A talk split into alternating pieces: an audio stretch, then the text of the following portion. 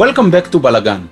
Israel's workers' union, known as Histadrut Ovdim, was established by the socialist Zionists in 1920. Unlike worker unions abroad, its early days mission was greater than just worrying about workers' rights. Its political power was greater than any other union, and for many years, it had many leverages to use when negotiating with the government. Its role in the establishment of Israel was unlike any other workers' union and has effects on Israel's economical structure until today. Along with my guest, we will tell the story of Israel's most influential organization outside of the government and, of course, the IDF. I'm happy to have today with me Professor Udi Manor of Haifa University. Professor Manor's main area of interest is political history of the Jewish people in modern times. He published 12 books, 50 articles, and is an acclaimed speaker. And I'm really glad to have him with me. Thank you, Udi, for joining us today. Thank you for having me. So, Udi, let's uh, go to the historical background. Who needed the Histadrut and why did they form it? Okay, I think the very best clue is in the meaning of the word because we say Histadrut as if it was uh, invented by Shakespeare. It's an Hebrew word which means literally an organization, as simple yes. as that. Okay, so histadrut comes from the verb in Hebrew, seder, which means order. Right. So let's say the main goal of the founder of the histadrut was to create an order or organization in order to achieve some goals. Okay. Now, order can be used for any kind of objective, so it's not the content, it's only title. In this very case, uh, we're talking about a Zionist organization which uh, took itself as the um, genuine followers of the Herzl idea of creating a Jewish state in the land of Israel. I wouldn't use Palestine. I'm insisting on using the Hebrew term either Eretz Israel or the land of Israel, which is a translation, because uh, otherwise people uh, might think that again that you know Palestine. So I don't want to go into yeah, no problem right now to the politics, but Let's start with the very basic uh, knowledge needed to understand the Histadrut. Let's say that we're going into the Wikipedia and we look under uh, Histadrut and we find that it was established on December 1920 by Jewish uh, workers. The most uh, famous one is, of course, David Ben Gurion. But in that moment, he was famous enough, but he wasn't still, you know, the utmost Jewish or Zionist leader which tells us a tale because the Histadrut was the playground, so to speak, of the political leadership of uh, Israel in the next 50 years, from 1920 or even more. Until 1977, we can uh, easily point out important leaders of Israel that were born, politically speaking, in the Histadrut. Okay, so let's go back to the background because 1920 this was the first year of the British mandate, and still not officially started in 1922, but let's say it's two years after the end of the Great War, and now the British government is ruling the land of Israel, and now it's the time of Zionism to create the conditions to have in the future a Jewish state. So the Histadrut, in from this point of view, was yet another tool. It wasn't the only tool, but yet another tool that became very important, but it was a tool to take part in this construction endeavor that uh, the British mandate was supporting. But the people that created the Histadrut arrived to the land of Israel long before, long, of course, in terms of personal biography. When Ben Gurion was part of the uh, founders of the Histadrut, he was already 33 years old. He arrived in the land of Israel about 14 years or 15 years earlier and he was a young lad, as they say today, and he was part of pioneers. We call them in Hebrew chalutzim. Uh, we were talking about the second aliyah, and those guys that came mostly from Eastern Europe were influenced by the new line of thought that was behind the creation of the Communist Party, but not only in Russia, not only in Eastern or Central Europe, but also in Western Europe and also in the US.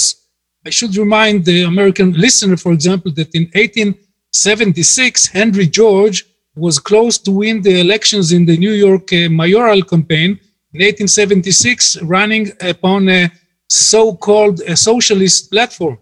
So it wasn't the socialist idea or the left-wing idea or the equal rights idea. I don't want to use the word socialism because socialism is only one extension of this right. way of thinking. We can talk about the garden cities movement in England. We can talk later about the Fabian Club that was very strong in the 1920s. We can talk about the progressive period in the US between 1890 and 1920. People like even Teddy Roosevelt with his uh, labor legislation, and of course Samuel Gompers with the AFL, and we have the Edward Bellamy, the 2000 clubs looking backward. So we're talking about a wave, a global wave of the um, thrive new ideas. To, we would new say. ideas thrive to make a better society based upon the industrial revolution, which most of right. the progressive wing all over the world, either in Russia being Stalin or Lenin, or in England, or in our case, Ben Gurion or Herzl or whoever, took the Industrial Revolution in a positive way, but they said we should make it more equal, more just. So, in our case, what is the big difference between, let's say, the American Federation of Labor that was created in 1882 or any trade union that was uh, becoming stronger and stronger in Western Europe, in France and in England, okay, and the Histadrut the difference is very big because either in the States or in England or in France, the Industrial Revolution was the outcome of the capitalist endeavor. So the workers were organizing vis a vis the Industrial Revolution, which they were using in order to, you know, to have a better life, better housing, better food, whatever later medicine, and of course but later work area sometimes. Of course, and that's why, for example, Samuel Gompers insisted he was the leader of the American Federation of Labor for years. He came from England at the age of 13. He was a Jew from Jewish origin. He came to the States when he was 13 years old. He was rolling cigars. That was his job. And when he became the leader of the American Federation of Labor, he used a very simple slogan Pure and simple, we are apolitical in terms of parties. We don't support either Republicans or Democrats or Progressive Party or the Socialist Party. We seek to have better working conditions, which means less hours, better working conditions in terms of security, and better pay. And that's it. On the other hand, we're talking about the Histadrut, which is like the opposite. Yes. The Histadrut from the very first moment said, okay, Sure thing, we want pure and simple, but in order to have pure and simple, we should make things that in this very moment are far from being simple because we don't have an industrial revolution in the land of Israel. And of course, we cannot be pure because we, on the one hand, are workers, on the other hand, we are Zionists, just like people, great leaders, for example, Weizmann. Chaim Weizmann was not socialist. He was the first a, president. First president of Israel, but before he was president, right? Okay, he was the important uh, second leader. The first one is Herzl that died in 1904. So between 1904 and 1919, let's say, or 1914, there is no big leader in, in, in the, scale of, movement, of course. Right. And Weizmann, and he wasn't a socialist, was bourgeois from the bourgeois, and he became the ally of the labor Zionist movement in the 1920s was like a political alliance between Weizmann, who was a progressive in his thought, and the Histadrut people that were thinking that we should collaborate, think that Gompers would collaborate with the American government in the time of the Great War, okay, in the in time of the preparedness, etc. But usually, on regular basis, Samuel Gompers would say, okay, you do your thing. You're a capitalist. Either you're producing a thing, you know, uh, digging uh, steel or iron, whatever, or you're working in the banking on the Wall Street.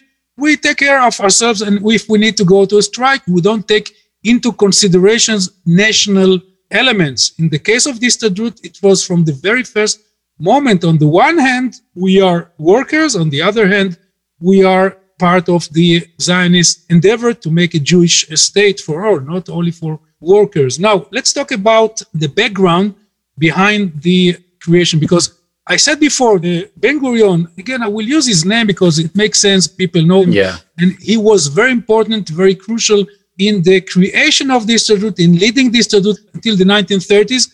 And then when he became the head of the Jewish agency, he started to convince his own crowd to stop thinking about themselves in terms of class and to think about themselves in terms of nation, Nation, even though right. they were working under dialectic. But now he would say, no, it's not enough to work under this dialectic. Now we should give up the class notion and to adopt fully, okay, the nation, Concept, okay? Yes.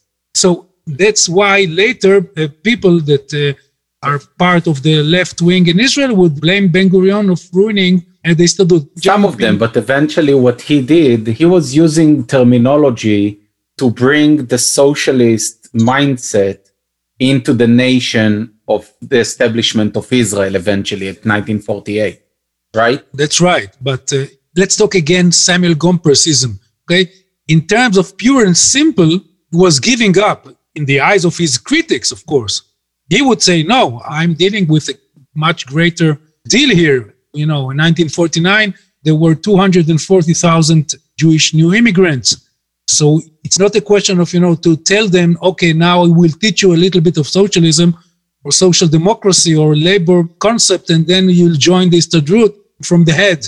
No, he said people are joining the Histadrut from the stomach because the people arrived to Israel with nothing. Okay, either if they came from Europe after the Holocaust, after the Shoah, or they came from North Africa, they came actually with nothing. So he took the things from another level. But again, we are ahead of ourselves. Yeah, Let's go of- back to the historical line because one would say, okay, so if those guys that arrived in the land of Israel in 1903, 1904, 1905 until 1914, this is the famous second Aliyah. Okay, so why it took them so long to make the Histadrut in 1920? What did they do in terms of organization? Let's go back to the term. Didn't they need order before 1920? So of course it's a rhetoric question. Of course they needed, and they had an answer, and the answer was political parties. Okay, so we have two political parties. One is Poalei Zion, which means the laborers of Labels Zion. Zion. Okay, and then we have Hapoel Hatzair, which is the young labor, which is also Zionist, but they don't mention the term Zion.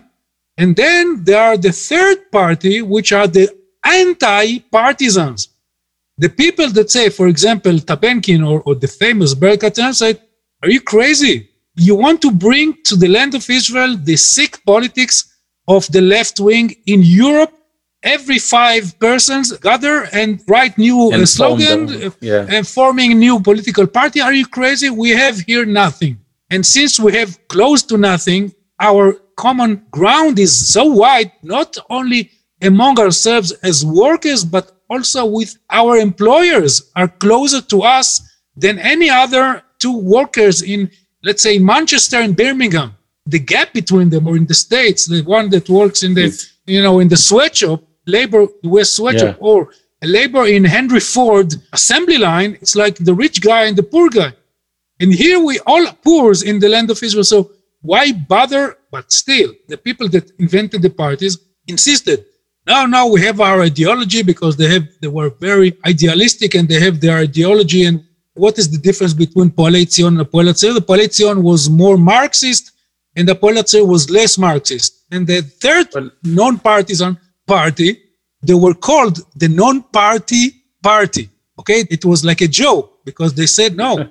we don't want to be But- part of either party. We're trying to convince you to be one block. Now, what is the one block? The Histadrut.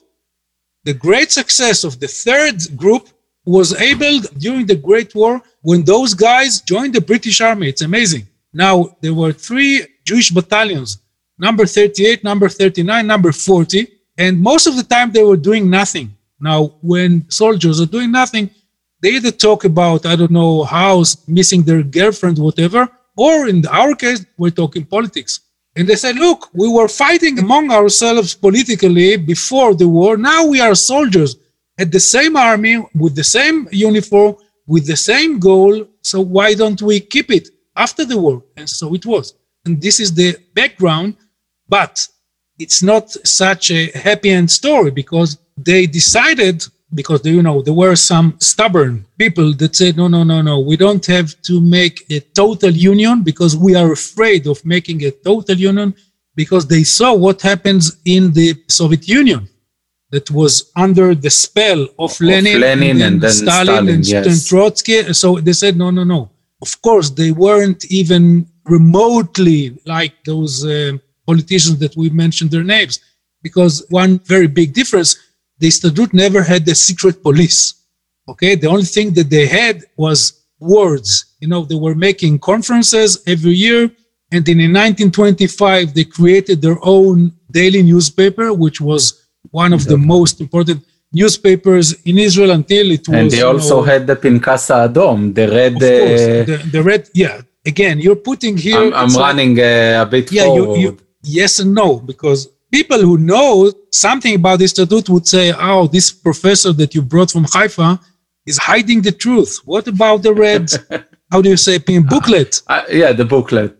Okay, but people that don't know would say, okay, what they're talking about. Okay, now let's explain what was the Histadrut after it was created in 19, what- were the goals? Back then, there were all over the land of Israel, we're talking about less than 5,000 workers. Workers. 5,000, and that's all out of population of about, let's say, 90,000 Jews. Okay, one third of them, around 30,000, were Jews that were living in Jerusalem. Most of them from, you know, the old school, you know, the traditional yes. ultra orthodox or whatever. So they weren't Zionist in terms of, you know, of political thinking. And okay, there was Tel Aviv already, but it wasn't It a was big a city back city. then. Very small town, and there were, of course, the Moshavot that were created already in the first Aliyah between first- 1878 and 1900. There were about 20 Moshavot that were created in some 20 years, and there were farmers. So the laborers, uh, the working force was working either there or they started to create their own famous kibbutzim or moshavim, like Degania that was established in 1910, or Ein Harod that was established in 1921, and uh, Nahalal, which is a moshav, also in 1921. We won't go into those uh, details because it's too much, but just to make a little bit sense of what I was trying to say, there were 5,000 young pioneers, so to speak, most of them working either in cities or in moshavot either in small factories or in the construction field because you know they were needed or in the port or some of them were teachers and then there was like let's say 15% of them maybe less that were living a socialist life or communal life either in kibbutz kvutza moshav and so on so the istadrut was the tool to organize all those 5,000 and the very more thousands to come into a structure that would give them, now we're going to say what was the purpose. So we already said that when we were making the comparison between the American Federation of Labor or any other syndicate, CGT in Spain, Sindicato General de Trabajadores, it's the same in France, uh, I don't know how to say it, Anyway, any trade union in the world, they're working in established places. The Istadrut was doing both things. So I repeated it, and I guess uh, So, the listener so on already one understand. hand, yes, they gathered the workers, and on the other hand, they made sure that in every workplace you will have a union. So it was some sort of an umbrella organization, and they formed branches in every place. That's, That's what you're right, saying. no, I'm saying more than this. You were perfectly describing the union side of the coin. I'm talking about the other side of the coin, which was the Istadrut as a constructor, as an entrepreneur. Okay. That's what I'm talking about, as a capitalist, so to speak. So if by the Marxian or even any progressive Henry George, whoever, okay, even later Keynes, anyone would say, okay, we have the capital and the workforce. And of course, we have knowledge and we have, you know, infrastructure, we have anything, you have the state, any, but in terms of a pure economy, we have the factory and you have the owner of the factory and you have the capital of the factory and you have the workers. Now, this Stadrut was was the owner. Yes, exactly. It was on the one hand owner, on the other hand the trade union in the same place, which is very very complicated.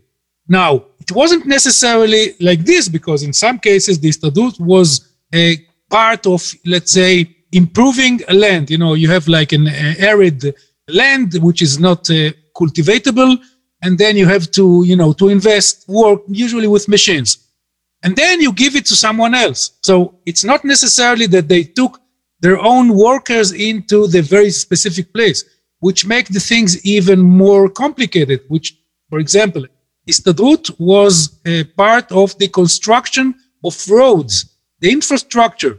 What was the infrastructure used for in British Palestine?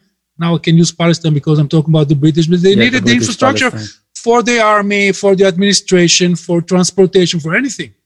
Yeah. So Arabs were building roads and Jews were building roads as workers, and the British mandate was putting the money. But the Histadrut was a part of the constructors.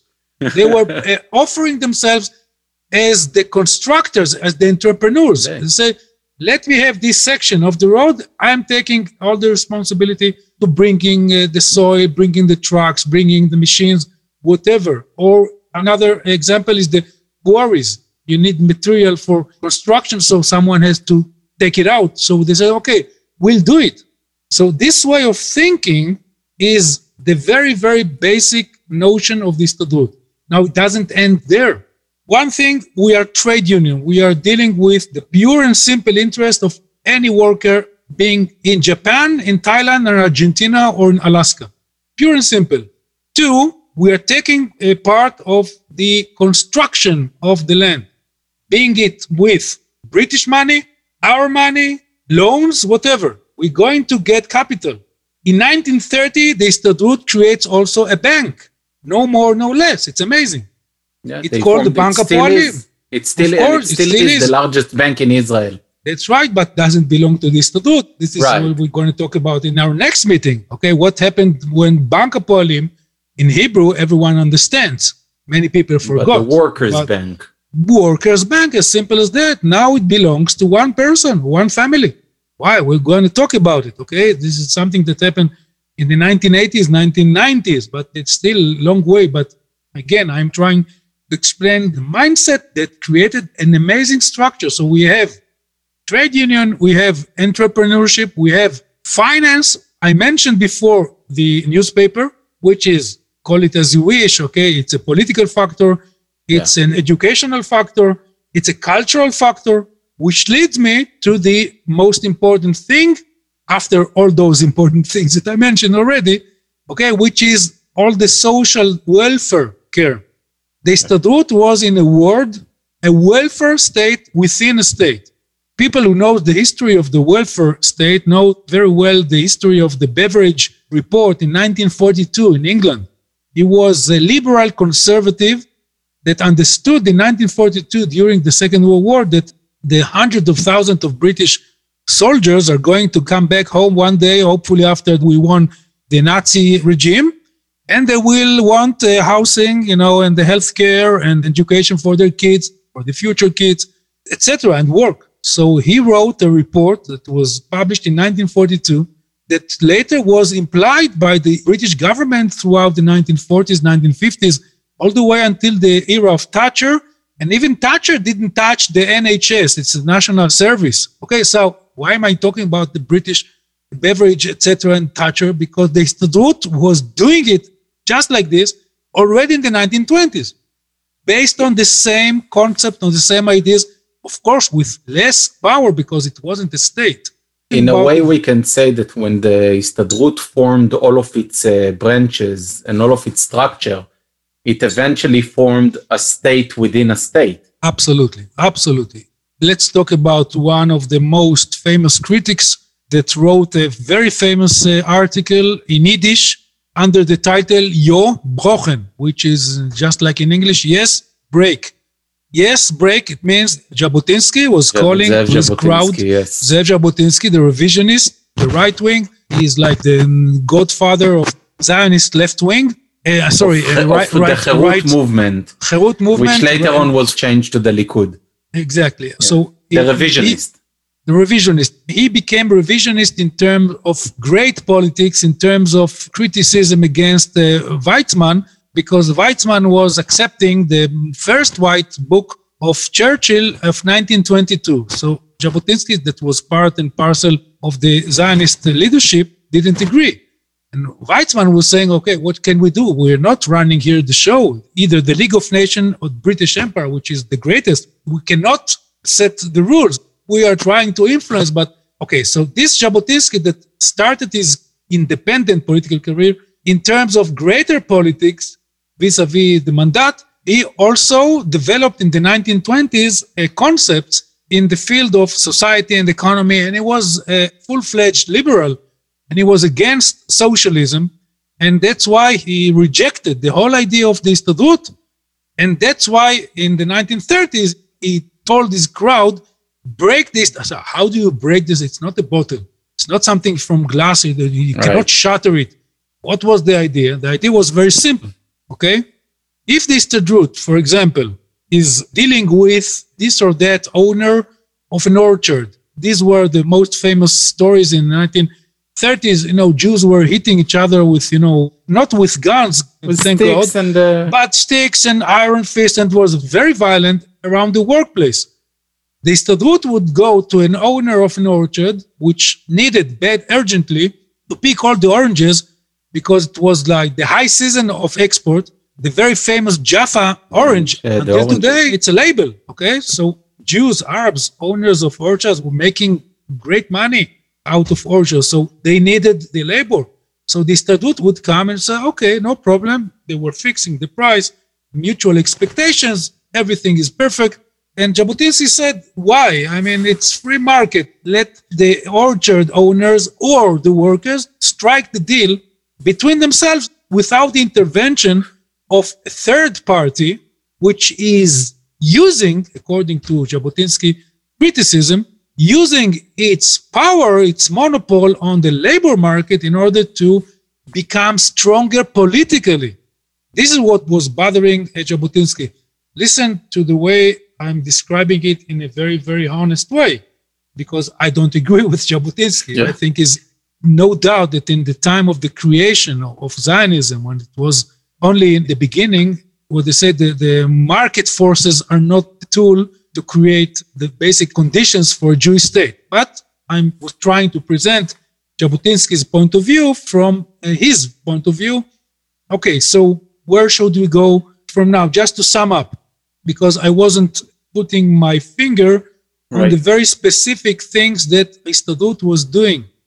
Istadrut was taking care, when I was talking about the Beveridge report, I mentioned healthcare and I mentioned education. So all those elements were part of the Istadrut. And they created schools and they created nurseries and they created also sport organizations. Yes. The famous Hapoel. Till today, you can see Hapoel Tel Aviv, Hapoel Haifa, Hapoel, Hapoel Yerushalayim. It's important. Yerushalayim, for you, yeah. Hapoel. Now, the fact that uh, from that time only the color remained because people are changing what this, this is part of you know the commercialization yeah. of sport but never mind symbols are also important in our life so we don't have to put them down but anyway from Istadrut point of view they had for example talking about sports which is a very interesting theme always when i'm talking about Istadrut i'm mentioning the slogan they had a very beautiful slogan me alafim le alufim which in hebrew sounds beautiful yes. and i'll translate it from thousands, thousands. from the crowd to the, the champions. champions. Because Maccabi, which is the other side, we're talking about we should win. Yes. And who wins? Only the professional. And Hapoel said, yes, winning is very important, no doubt. In sports, no doubt. There's no way to take this out of the equation. Okay, but we remember the very, very old slogan of our wise, wise Jews. Yeah. No, I'm talking about the time of the Mishnah. Nefesh bria beguf barir a healthy mind in a healthy body. Exactly, and it was an Hellenistic uh, approach. Yes, of course, which was adopted by Jews. Now, this Istadrut is saying we should create tools in order to provide condition in order to help people to have healthy mind in a healthy body. That's why we don't put the emphasis on winning, but in participating.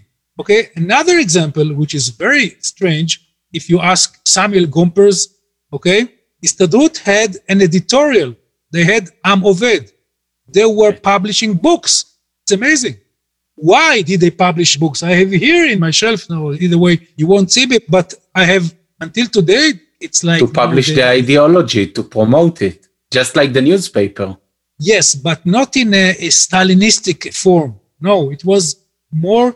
I tell you why. Because we know who ran both Davar and Am Oved, Berl Katznelson. And he was, until he died in 1944. He was an intellectual. Not only intellectual, he was an educator. He right. was an educator all the time, was thinking about Zionism beyond the big things, you know, creating roads and settlements and economy and etc. etc. etc. We should educate ourselves to be good people, not angels, no, but good people. And good people are educated through sport and through work and through, of course, culture. And culture means right. newspaper and publishing house.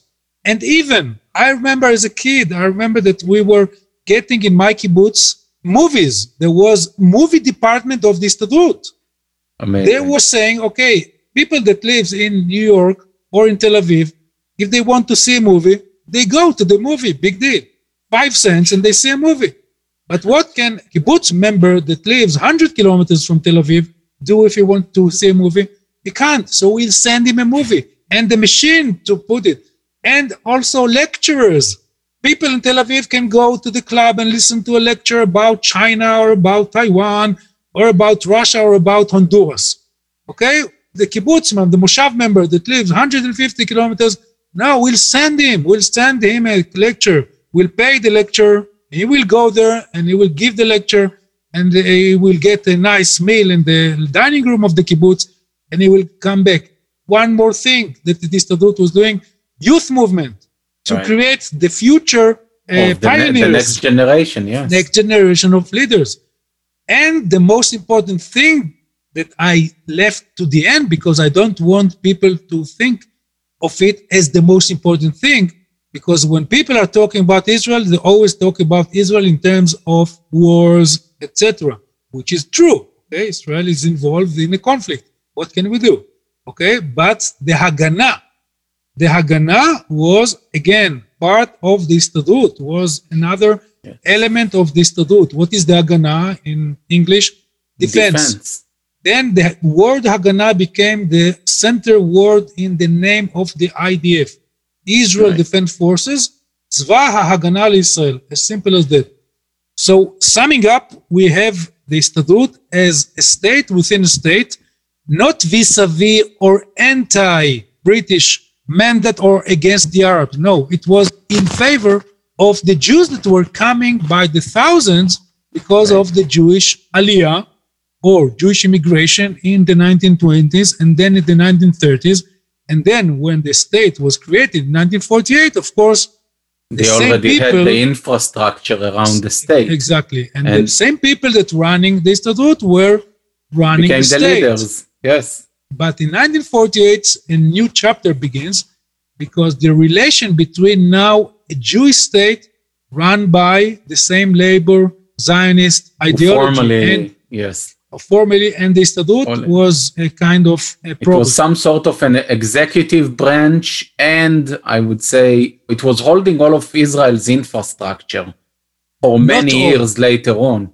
Not I mean, all. it held the main Kupat Cholim, Kupat Cholim yes. Aklalit, which yes, was yes. the main provider of health care for Israelis.